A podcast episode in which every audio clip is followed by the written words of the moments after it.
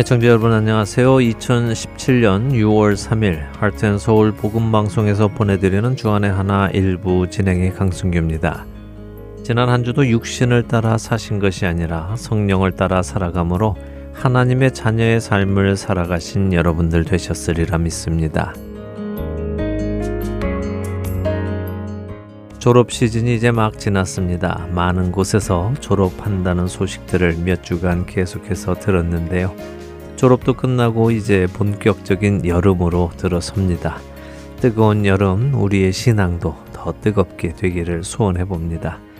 졸업 이야기를 드렸는데요. 최근 하버드 대학에서도 졸업식이 있었습니다. 그리고 그 졸업식에 하버드 대학을 다니다가 중도에 그만두었던 사람이 이번에 졸업 축사를 하게 되었는데요. 놀랍죠? 그 학교를 중퇴한 사람이 학교 졸업식에 축사를 하게 되었다는 것이요. 하버드 대학에서 축사를 하게 된 사람은 다름 아닌 세계적인 소셜 네트워크 페이스북을 만들어낸 마크 저커버그였습니다. 그는 비록 하버드 대학을 마치지는 못했지만 학교는 세계 역사의 흐름을 바꾸어 놓은 그를 초청하여 졸업생들에게 도전이 되는 이야기를 해주도록 부탁을 했는데요. 졸업 축사를 하던 마크 저커버그의 말 중에 저에게도 도전이 되는 부분이 있었습니다. 뭐 엄밀히 말하자면 마크 저커버그의 말에 도전을 받았다기보다는 마크 저커버그가 인용한 이야기가 제게 도전을 주었습니다. 졸업 축사에서 마크 저커버그는 예전에 존 F 케네디 대통령이 미 항공 우주국 나사를 방문했던 때의 이야기를 전해 주었습니다.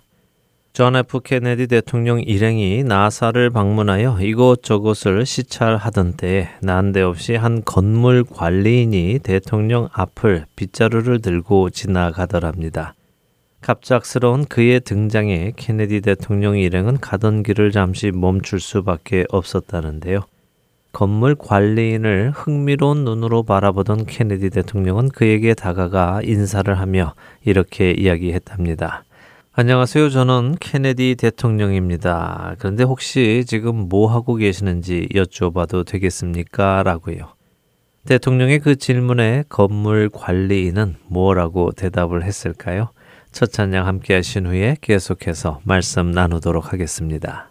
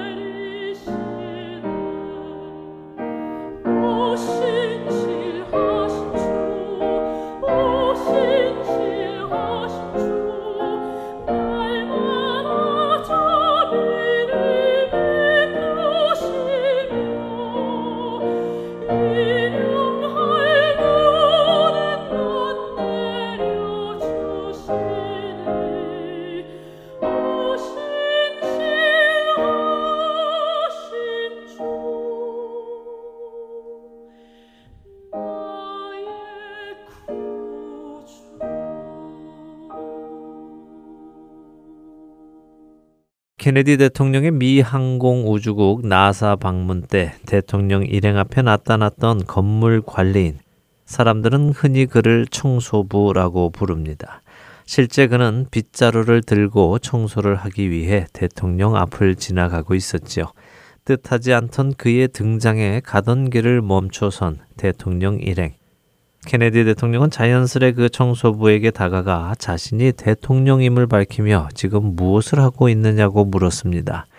만일 여러분께서 그 청소부였다면 여러분은 무엇라고 대답을 하셨겠습니까? 만일 제가 그 청소부였다면 저는 아마 깜짝 놀라서 대통령님 죄송합니다. 제가 미처 대통령님 일행을 보지 못하고 이 앞으로 지나갔습니다. 라면서 사과부터 하지 않았을까 싶습니다. 그런데 케네디 대통령으로부터 질문을 받은 이 청소부는 뭐라고 대답을 했는지 아십니까? Well, Mr. President, I am helping put a man on the moon. 네, 대통령님. 저는 지금 사람들을 달에 보내는 일을 돕고 있습니다. 라고 대답했다는 것입니다. 청소부의 이 대답은 많은 사람들에게 소명에 관한 새로운 생각을 주었던 것 같습니다. 그리고 저에게도 그랬습니다. 어쩌면 직업으로 사람의 가치를 평가하는 세상의 사람들의 눈에는 그의 대답이 코웃음을 칠 만한 대답이었을지도 모릅니다. 청소부 주제에 무슨 사람들을 달에 보내는 일을 돕고 있다고 말하는 거야 라고 하면서 말이죠. 그러나 그는 자신이 하는 그 일이 바로 사람을 달에 보내는 일의 일부라는 것을 알고 있었습니다. 나사에서 일하는 모든 사람들이 자신들에게 맡겨진 그 일을 잘 감당할 때 나사가 당시에 하려던 일, 즉 사람을 달에 보내는 그 일을 해낼 수 있었던 것입니다. 그에게는 확실한 자기 정체성이 있었고 확실한 소명이 있었던 것입니다.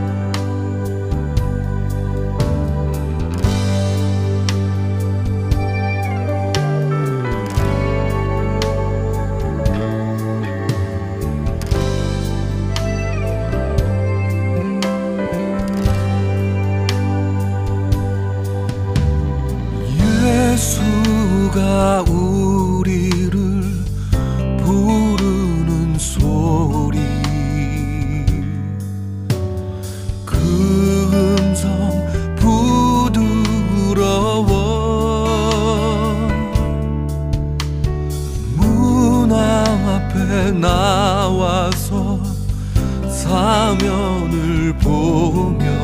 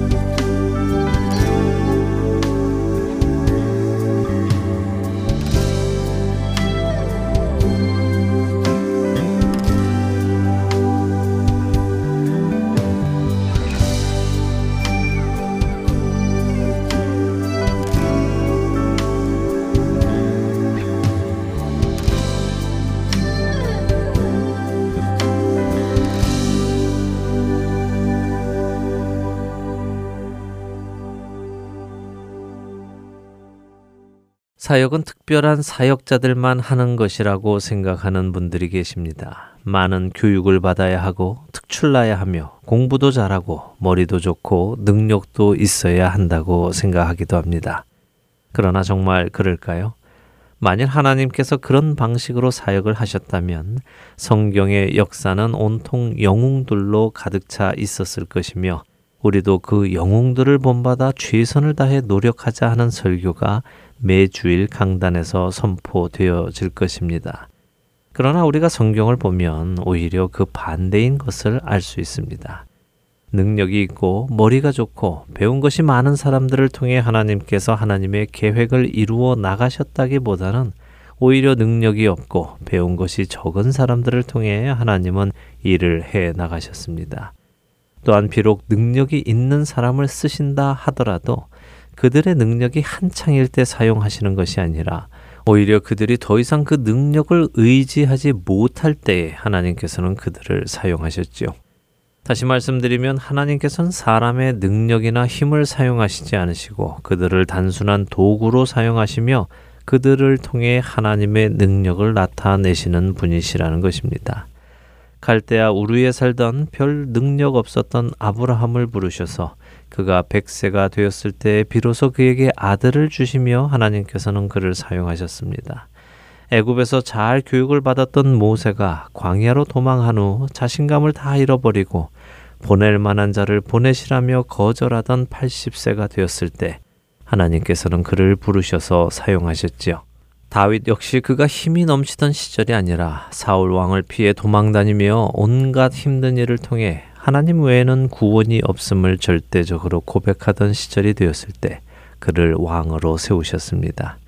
예수님께서도 갈릴리 출신의 어부들과 세리를 부르셔서 제자로 삼으셨습니다.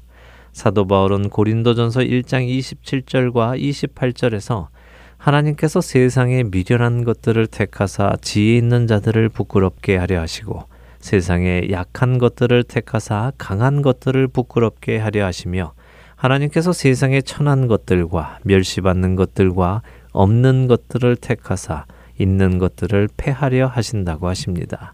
그리고 그 이유는 아무 육체도 하나님 앞에서 자랑하지 못하게 하려 하심이라고 29절에 말씀하십니다.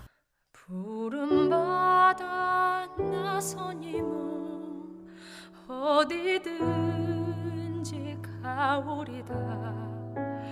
외로우나 즐거우나 주만 따라가오리니 어느 누가 막으리까? 죽음인들 막으리까?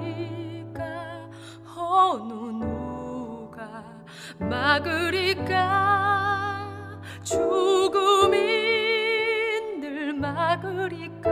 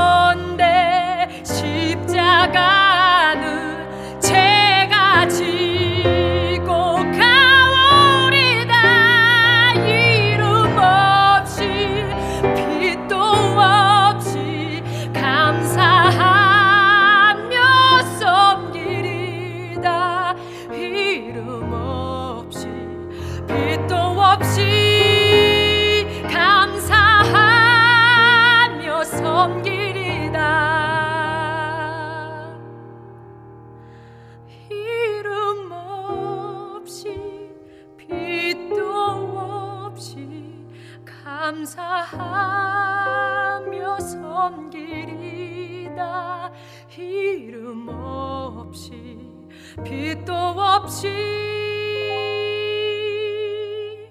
감사하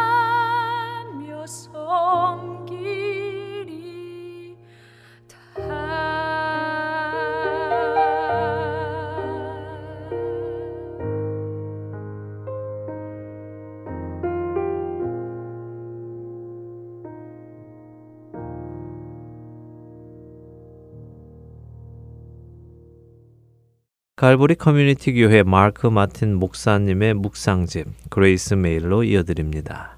박재필 아나운서가 낭독해 드립니다.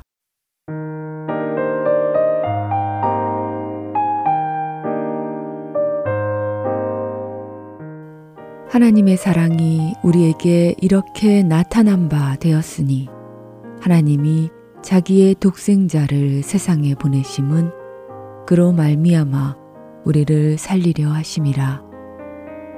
사랑은 여기 있으니 우리가 하나님을 사랑한 것이 아니요 하나님이 우리를 사랑하사 우리 죄를 속하기 위하여 화목 제물로 그 아들을 보내셨음이라. 요한일서 4장 9절에서 10절 말씀입니다. 제가 읽었던 이야기 하나를 여러분과 나누려 합니다. 젊었을 때 탄광에서 부상을 당하여 장애인으로 살아야 했던 한 크리스찬 노인에 관한 이야기입니다. 부상으로 인해 장애인이 된 그는 한 해 한 해 지날수록 자신이 꿈꿔왔던 것들이 하나씩 사라지는 것을 지켜보아야 했습니다.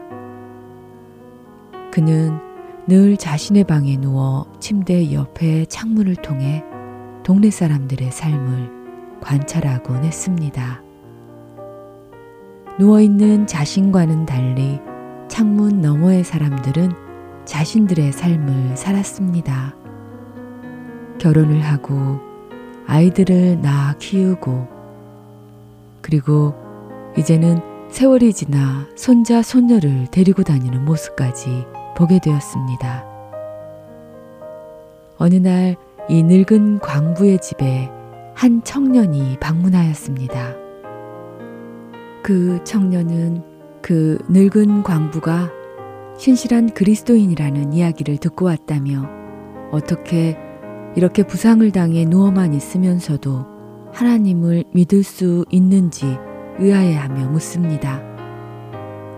정말 하나님이 당신을 사랑한다고 믿으십니까? 라는 청년의 이야기를 듣던 늙은 광부는 미소를 지으며 청년의 질문에 입을 열었습니다. 때로는 이 다 쓰러져 가는 집에 사탄이 찾아와 누워있는 나를 부른다네.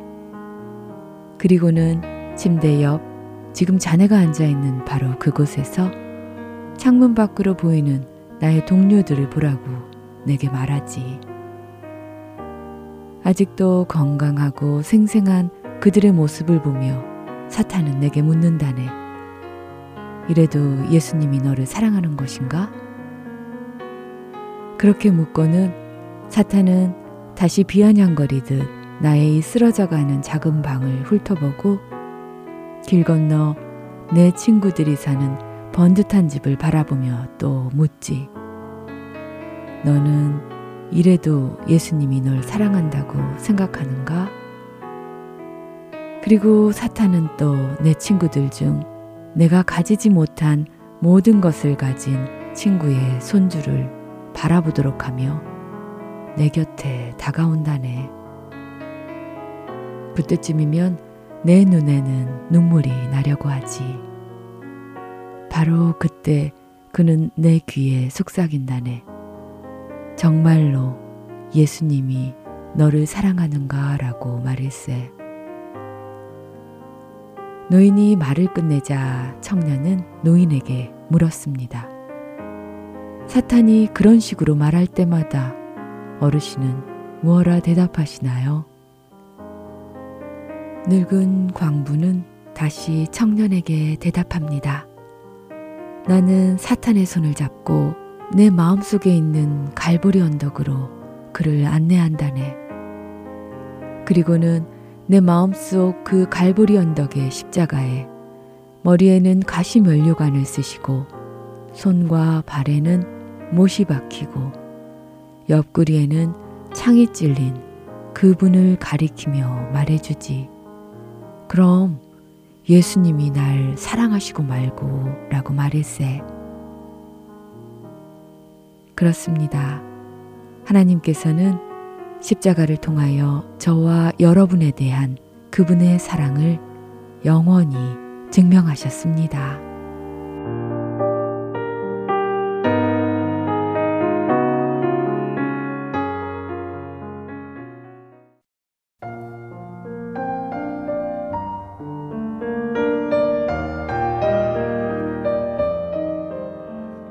안녕하세요. 저는 아리조나 길버트에 사는 애청자이며 봉사자인 김순희입니다. 저는 아리조나에서 매주 메사 아시아나 마켓과 호돌이 식당, 반찬 식당, 그리고 코리아타운 식당의 CD를 비치하고 있습니다. 매주 기쁜 마음으로 행복하게 쓰임 받고 있습니다. 하나님께서는 할텐 서울 복음 방송을 통하여 저로 말씀을 깨닫고 순종하게 하시고 힘들 때는 위로와 격려의 말씀을 주시며 소망 가운데 살아갈 수 있도록 큰 힘을 주십니다. 이 귀한 복음 전파 사역은 누군가의 기도와 후원 그리고 봉사로 이루어집니다. 하나님께서는 지금도 귀한 복음 방송 사역에 동참하실 분들을 찾고 계십니다. 기도와 후원 그리고 봉사로 이루어지는 복음 방송에 사역에 동참하고 싶으신 분들은 전화번호 602-866-8999로 연락 주시기 바랍니다.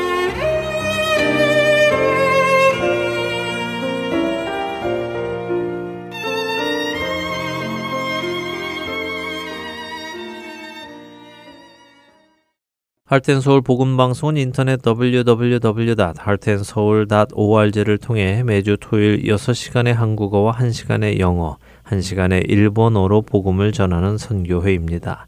이 방송은 스마트폰 앱이나 팟캐스트를 통해 여러분의 스마트폰에서 들으실 수 있으며 매주 댁에서 CD나 MP3 CD로 받아서 들으실 수도 있습니다.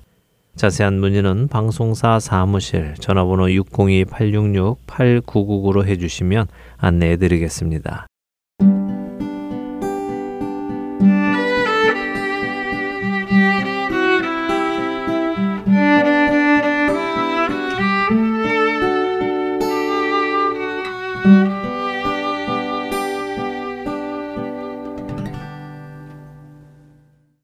이스라엘에서 사역하시는 유병성 목사님과 다윗의 여정을 따라 떠나는 성경 여행 베들레헴에서 예루살렘까지 함께 하시겠습니다. 오늘은 마온과 갈멜이라는 제목으로 말씀 전해 주십니다.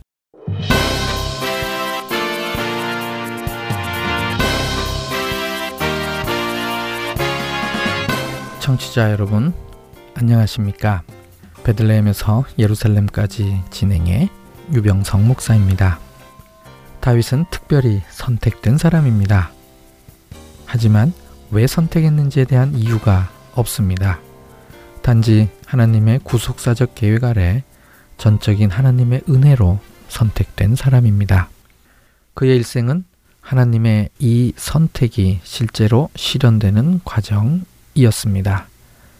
베들레헴에서 사무엘에 의해 왕으로 기름 부음 받은 다윗은 엘라 골짜기 전투에서 여호와의 이름으로 골리앗을 이기지만 이후에는 고난의 연속이었습니다. 하지만 이 고난을 통해서 다윗은 더 단련되었고 고난 이면에 하나님의 인도하심이 있었음을 계속 확인하는 과정이었습니다. 더욱이 다윗은 혼자가 아니었습니다. 아둘람 굴에서 400명으로 시작해서 600명으로 늘어난 사람들과 함께 공동체를 이루었고 마사다와 엥게디 요새를 거쳐 헤레수풀에서 거하게 됩니다. 그 일라 사람들을 블레셋의 손에서 구하기는 하지만 이로 인해 공동체가 쫓기는 위기에 처하고 셀라 하만 곳에서 사울의 추격으로부터 벗어나게 됩니다.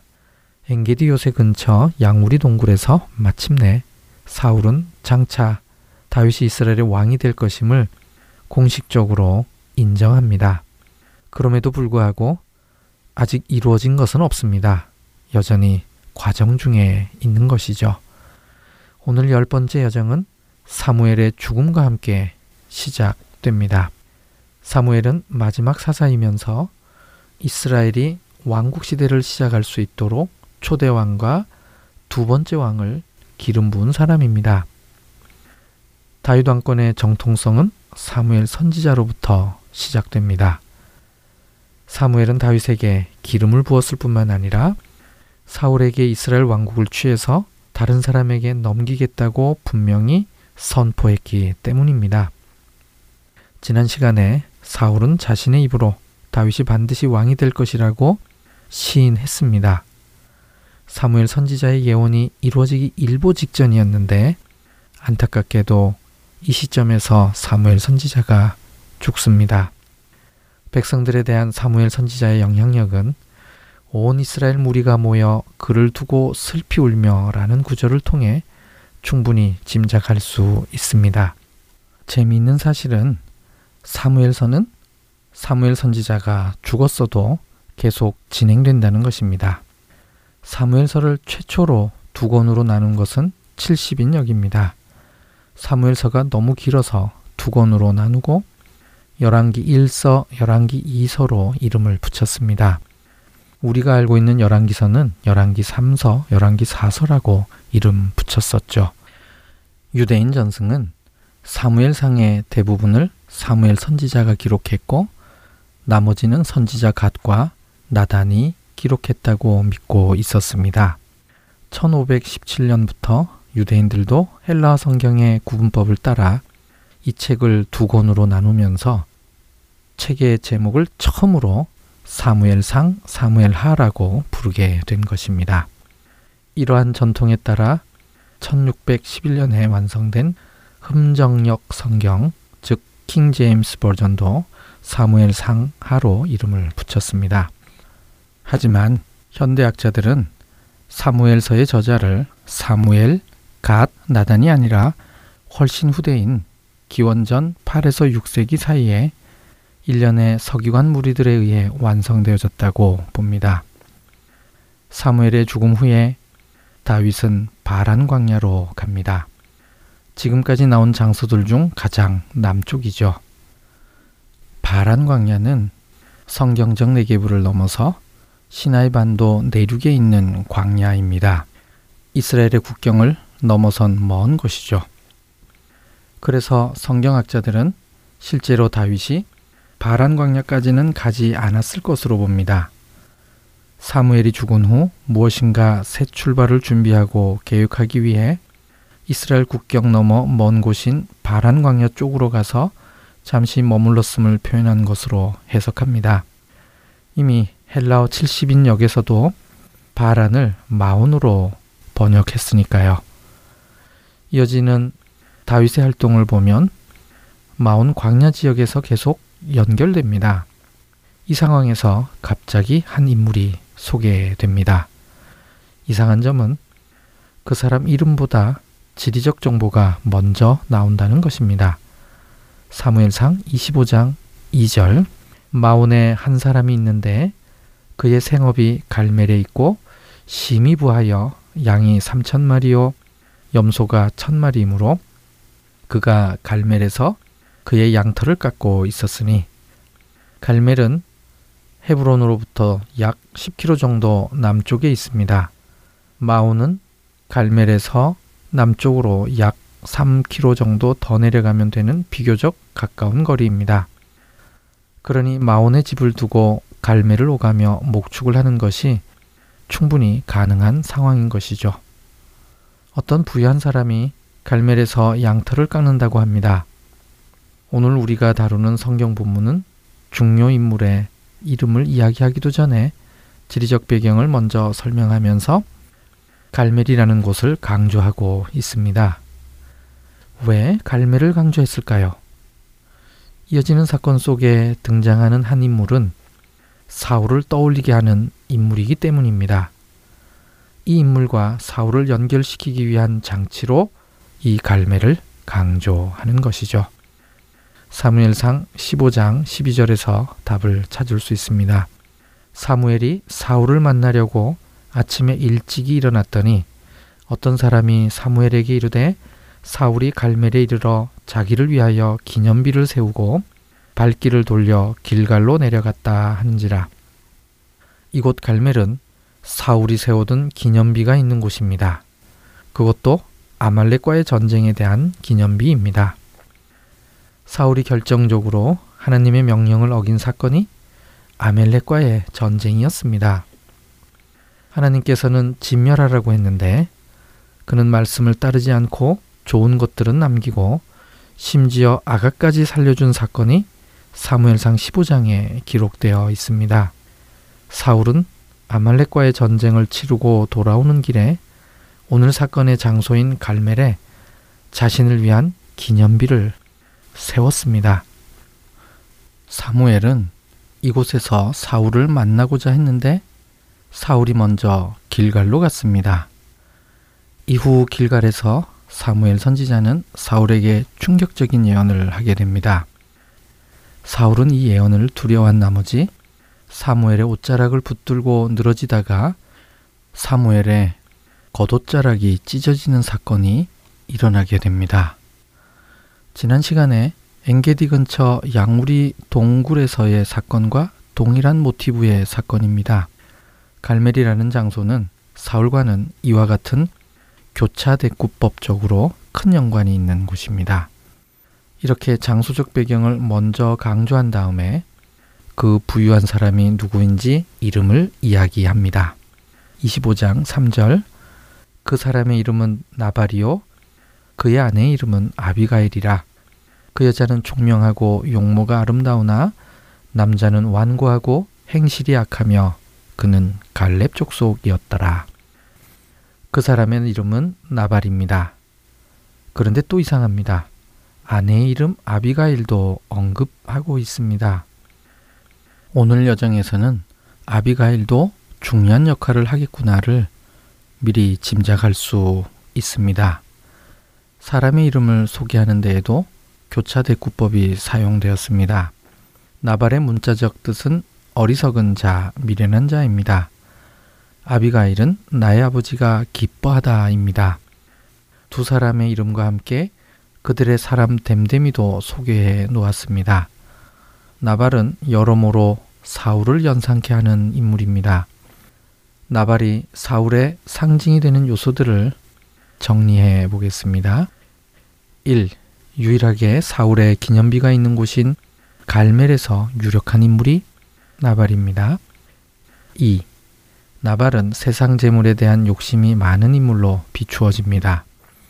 역시 사울도 아말렉과의 전쟁에서 하나님의 명령을 실행하기보다는 탈취하기에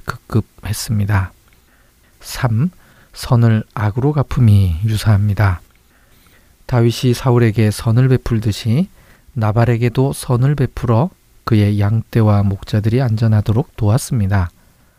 하지만 나발은 다윗에게 보답은커녕 오히려 모욕을 주게 됩니다. 4. 다윗이 나발에게 아들이라는 표현을 쓰며 겸손한 표현을 했습니다. 이는 다윗이 사울에게 사용했던 표현입니다. 그러므로 이 표현을 통해 자연스럽게 사울이라는 이미지가 나발에게 투영됩니다. 5. 나발의 실수를 만회해주는 그의 아내 아비가일은 마치 사울과 요나단을 연상케 합니다. 6. 나발의 하인 중 지혜로운 하인이 자기 주인 나발을 불량한 사람이라고 했는데 사사기에서 기부하 사람을 동일한 단어를 사용해 불량배라고 했습니다. 사울은 기부하 출신입니다. 오늘 본문에는 나발의 실수를 만회하는 지혜로운 아내 아비가일이 있습니다. 우선 나발이 어떤 실수를 했는지 살펴보겠습니다. 다윗은 마온과 갈멜보다 더 남방에 있는 광야에 있었습니다. 그곳에서 나발이 갈멜에서 양털을 깎는다는 것을 듣습니다. 25장 5절 다윗이 소년 10명을 보내며 그 소년들에게 이르되 너희는 갈멜로 올라가 나발에게 내 이름으로 그에게 문안하고 25장 8절 우리가 좋은 날에 왔은즉 내 손에 있는 대로 내 종들과 내 아들 다윗에게 주기를 원하노라 하더라 하라. 이렇듯이 다윗은 깍듯하고 겸손하게 부탁했습니다. 다윗이 열명을 보냈습니다. 오늘날 유대인들이 회당에서 예배를 드릴 수 있는 최소 인원인 미냐님을 10명으로 정하게 된 배경이 되기도 합니다. 하지만 나발의 반응은 완전히 모욕적이었습니다. 나발의 반응 속에는 세 가지의 부정적인 언급이 있습니다. 다윗을 이세의 아들이라고 불렀습니다. 25장 10절 다윗은 누구며 이세의 아들은 누구냐? 다윗에 대해 부정적으로 표현할 때 전형적으로 쓰이는 관용구입니다. 또한 다윗과 그의 사람들을 도망간 종으로 표현했습니다. 요즘에 각기 주인에게서 억지로 떠나는 종이 많도다. 그리고 근본을 알 수 없는 떠돌이 취급을 했습니다. 11절 내가 어찌 내 떡과 물과 내 양털 깎는 자를 위하여 잡은 고기를 가져다가 어디서 왔는지도 알지 못하는 자들에게 주겠느냐? 엄청난 모욕이 아닐 수 없습니다. 지혜로운 다윗과 데빗에게 나발은 어리석은 응답을 했습니다. 이는 이사야 32장에 한 왕이 공의로 통치할 때 어리석은 사람이 어떻게 할지에 대한 말씀과 딱 맞아 떨어집니다. 이사야 32장 6절 이는 어리석은 자는 어리석은 것을 말하며 그 마음에 불의를 품어 간사를 행하며 패역한 말로 여호와를 거스르며 줄인 자의 속을 비게 하며 목마른 자에게서 마실 것을 없어지게 함이며 나발의 언행은 어리석은 자가 하는 행동 그대로입니다. 나발의 이 대답은 다윗을 진노하게 합니다. 다윗은 자기 사람들에게 칼을 차게 합니다. 다윗도 스스로 칼을 차고 400명을 데리고 나발에게 복수하기 위해 출발합니다. 이때 하인들 중 한 지혜로운 자가 이 모든 일을 아비가엘에게 알려줍니다. 이 하인이 표현한 나발의 속성은 불량한 사람이었습니다. 히브리어로는 분네이 블리알입니다. 값어치가 없는 사람이라는 뜻이죠. 더 나아가 다른 사람들에게 피해를 주는 사람을 가리키는 용어입니다. 사사기 19장과 20장을 잠시 살펴보겠습니다. 사사기 19장 22절 그들이 마음을 즐겁게 할 때에 그 성읍의 불량배들이 그 집을 에워싸고 문을 두들기며 사사기 20장 13절 그런즉 이제 기부하 사람들 곧 그 불량배들을 우리에게 넘겨 주어서 우리가 그들을 죽여 이스라엘 중에서 악을 제거하여 버리게 하라. 이 사건이 촉발이 되어서 베냐민과의 동족 상전이 벌어지게 됩니다. 하인이 아비가엘에게 표현한 불량한 사람은 기브아의 불량배와 동일한 단어를 사용한 것입니다.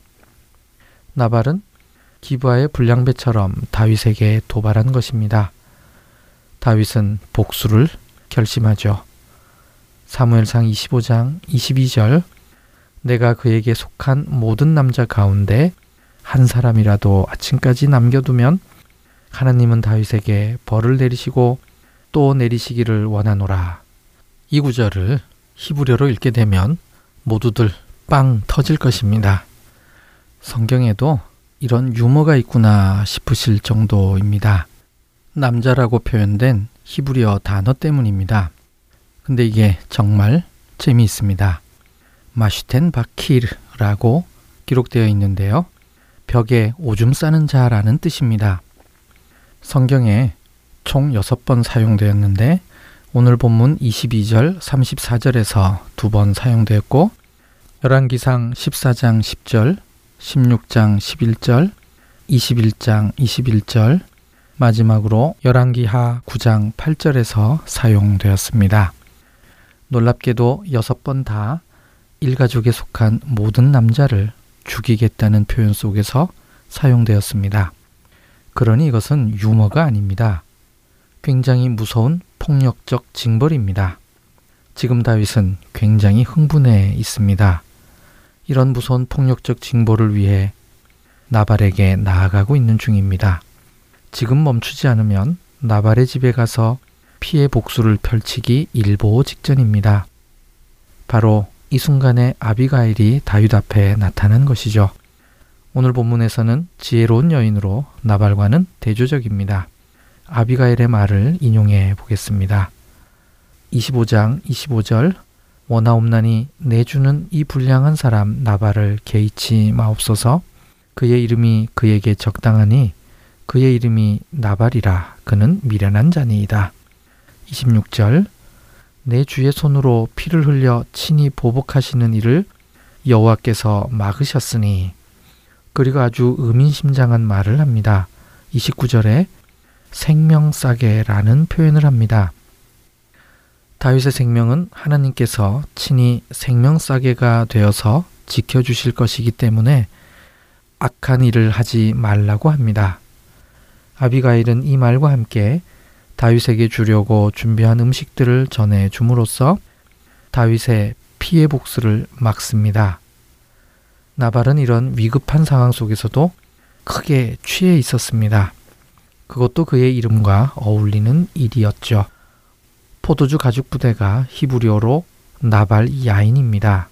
사무엘상 1장 24절과 10장 3절에 나옵니다. 그러니 술에 취해 있는 것이죠. 이 일이 있은 열흘 후에 여호와께서 나발을 치셔서 그가 죽습니다. 이후 다윗은 아비가일에게 청혼을 하고 합법적으로 결혼을 합니다. 이 결혼에 눈여겨볼 부분이 있습니다.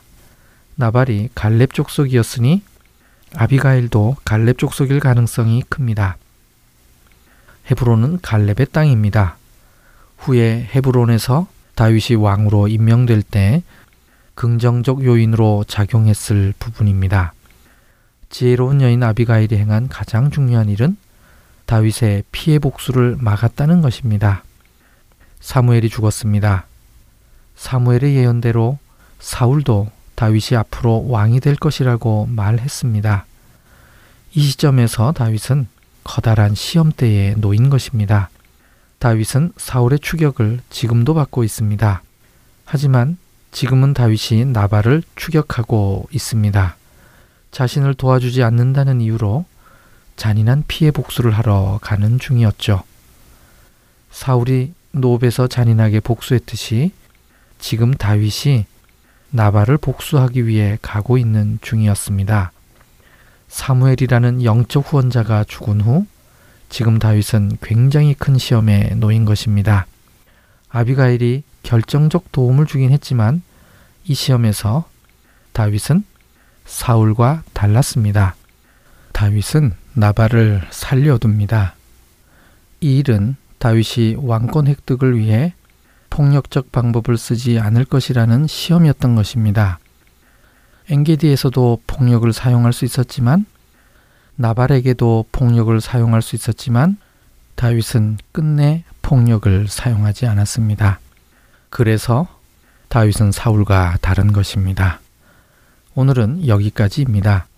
다음 시간에 사무엘상 26장 1절에서 25절 말씀으로 다시 뵙겠습니다. 안녕히 계십시오.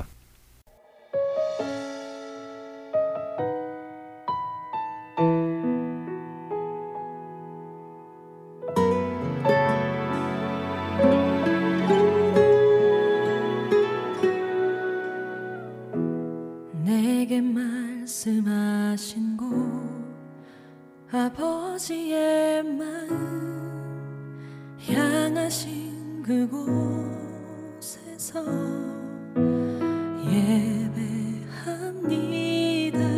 찬양합니다. 그곳에서 그 땅을 만드신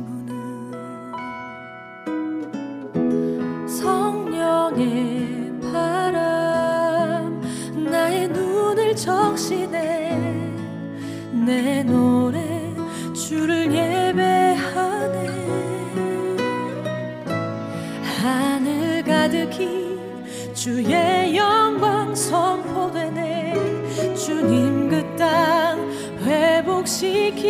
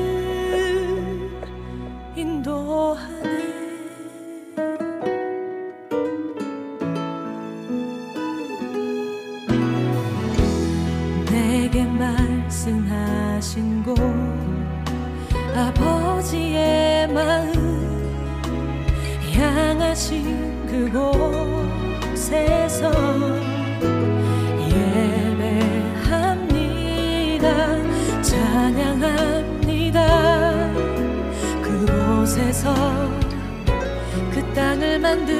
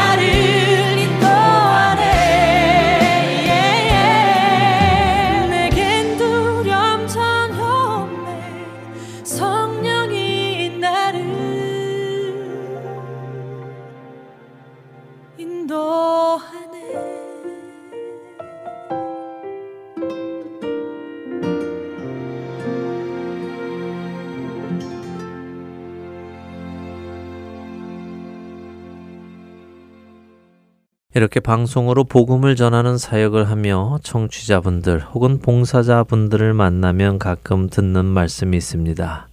복음 전하느라 수고가 많으세요 라는 권면의 말씀입니다. 참 감사한 말씀이고 사역하는 데 힘을 얻는 말씀입니다. 그러나 저는 오히려 그런 분들께 되묻고는 합니다. 본인이 하시는 그 일은 복음을 전하는 일이 아니냐고 말입니다. 미 항공우주국 나사에서 청소를 하던 그분도 사람을 달에 보내는 일에 동참하고 있었던 것처럼 예수 그리스도의 몸된 교회의 일원은 모두가 다 그리스도의 복음을 전하는 일에 동참하고 있는 것입니다. 문제는 내게 그 소명이 그 정체성이 확실하게 각인되어 있느냐 아니냐 하는 것입니다. 마이크 앞에서 입으로 복음을 전하는 사람만이 복음을 전하는 사람이 아니라 녹음한 내용을 편집하는 사람, 거기에 음악을 까는 사람, 파일을 CD로 구워내는 사람, 그 위에 프린트를 하는 사람, 복사된 CD를 봉투에 담는 사람, 그 봉투에 풀을 붙이고 주소를 붙이는 사람, CD들을 세워서 박스에 담는 사람, 박스에 우표를 붙이는 사람, 그 우편물들을 우체국에 가져다 주는 사람, 우체국에서 그 우편물을 분리하는 사람, 그 우편물들을 주소대로 배달하는 사람, 받은 CD를 듣고 남에게 전달하는 사람, 지역 마켓에 CD를 배치하는 사람, 방송을 듣고 사역을 위해 기도하는 사람, 마음에 감동이 와서 후원금을 보내는 사람, 방송을 듣고 말씀대로 살기로 결단하고 살아가기 시작하는 사람까지 모든 사람이 바로 그리스도의 복음을 전하는 그 사역을 감당하고 있는 것입니다. 능력이 있고 실력이 있어서가 아니라 우리를 그곳에 부르신 하나님의 부르심이 있기 때문인 것입니다. 고린도전서 7장 17절은 오직 주께서 각 사람에게 나누어 주신 대로 하나님이 각 사람을 부르신 그대로 행하라고 하십니다. 로마서 11장 29절은 하나님의 은사와 부르심에는 후회하심이 없다고도 말씀하시지요. 그렇기에 우리 모두는 예수 그리스도의 복음을 전하는 그 일에 부름을 받았다는 것을 기억해야 하는 것입니다. 아유, 내가 뭐라고, 내까지 게 뭐, 내가 감히 같은 생각을 해서는 안 되는 것입니다. 물론 맞습니다. 내가 무기에, 내까지 것이 무기에, 내가 감히 어떻게 그 일을 감당하겠습니까? 그러나 내가 하는 것이 아니기에 가능한 것입니다. 나를 통해 그분께서 친히 일하시기에 가능한 것입니다. 사랑하는 할텐서울 복음 방송 애청자 여러분, 여러분의 부르심이 무엇인지 깨닫고 계십니까? 하나님께서 여러분을 부르신 이유를 알고 계십니까? 여러분은 하나님께서 그 아들의 핏값을 주시고 산 거룩한 백성이십니다. 결코 나약하거나 부족하거나 가치 없는 인생이 아니라는 것입니다. 여러분은 예수 그리스도의 핏값만큼이나 가치 있는 인생들이십니다. 그 인생을 통해 무슨 일을 하시겠습니까? 여러분을 부르신 그 음성을 따라 함께 지어져 나가지 않으시겠습니까? 그러므로 이제부터 너희는 외인도 아니요 나그네도 아니요 오직 성도들과 동일한 시민이요 하나님의 권속이라 너희는 사도들과 선지자들의 터 위에 세우심을 입은 자라 그리스도 예수께서 친히 모퉁이 돌이 되셨느니라. 그의 안에서 건물마다 서로 연결하여 주 안에서 성전이 되어 가고 너희도 성령 안에서 하나님이 거하실 처소가 되기 위하여 그리스도 예수 안에서 함께 지어져 가느니라. 에베소서 2장 19절에서 22절의 말씀입니다. 하나님의 거하실 처소가 되기 위해 우리 모두는 한 명도 빠짐없이 그리스도 예수 안에서 함께 지어져 가야 합니다. 그렇지 않으면 그 처소는 완성되지 않습니다. 우리 중 어느 하나도 빠져서는 안 된다는 말씀입니다.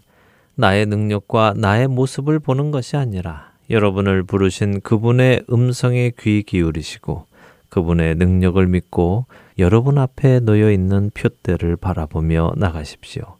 복음의 전달자가 되십시오. 여러분들의 삶을 통해서 말입니다.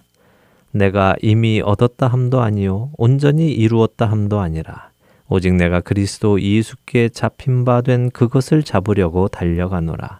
형제들아 나는 아직 내가 잡은 줄로 여기지 아니하고 오직 한 일, 즉 뒤에 있는 것은 잊어버리고 앞에 있는 것을 잡으려고 표대를 향하여 그리스도 예수 안에서 하나님이 위에서 부르신 부름의 상을 위하여 달려가노라. 빌립보서 3장 12절에서 14절의 이 고백이 저와 여러분의 고백이 되기를 소원하며 주안의 하나 일부 여기에서 마치도록 하겠습니다. 함께 해주신 여러분들께 감사드리고요. 저는 다음 주 이 시간 다시 찾아뵙겠습니다. 지금까지 구성과 진행의 강순기였습니다.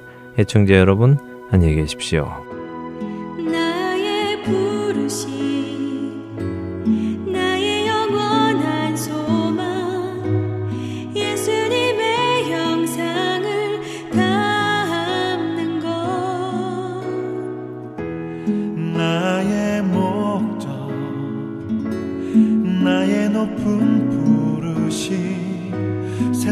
세상을 뒤로 하고 주위에 사는 것. 덮으소서 주 거룩한 품에 품으소서. 이곳이 내 속한 곳오 예수 이끄소서.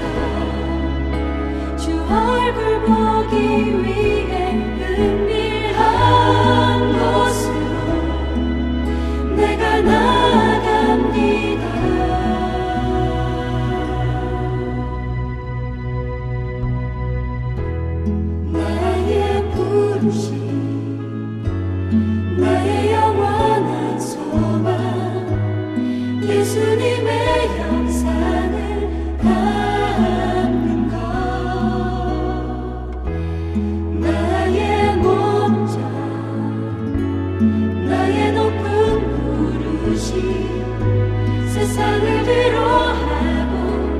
세상을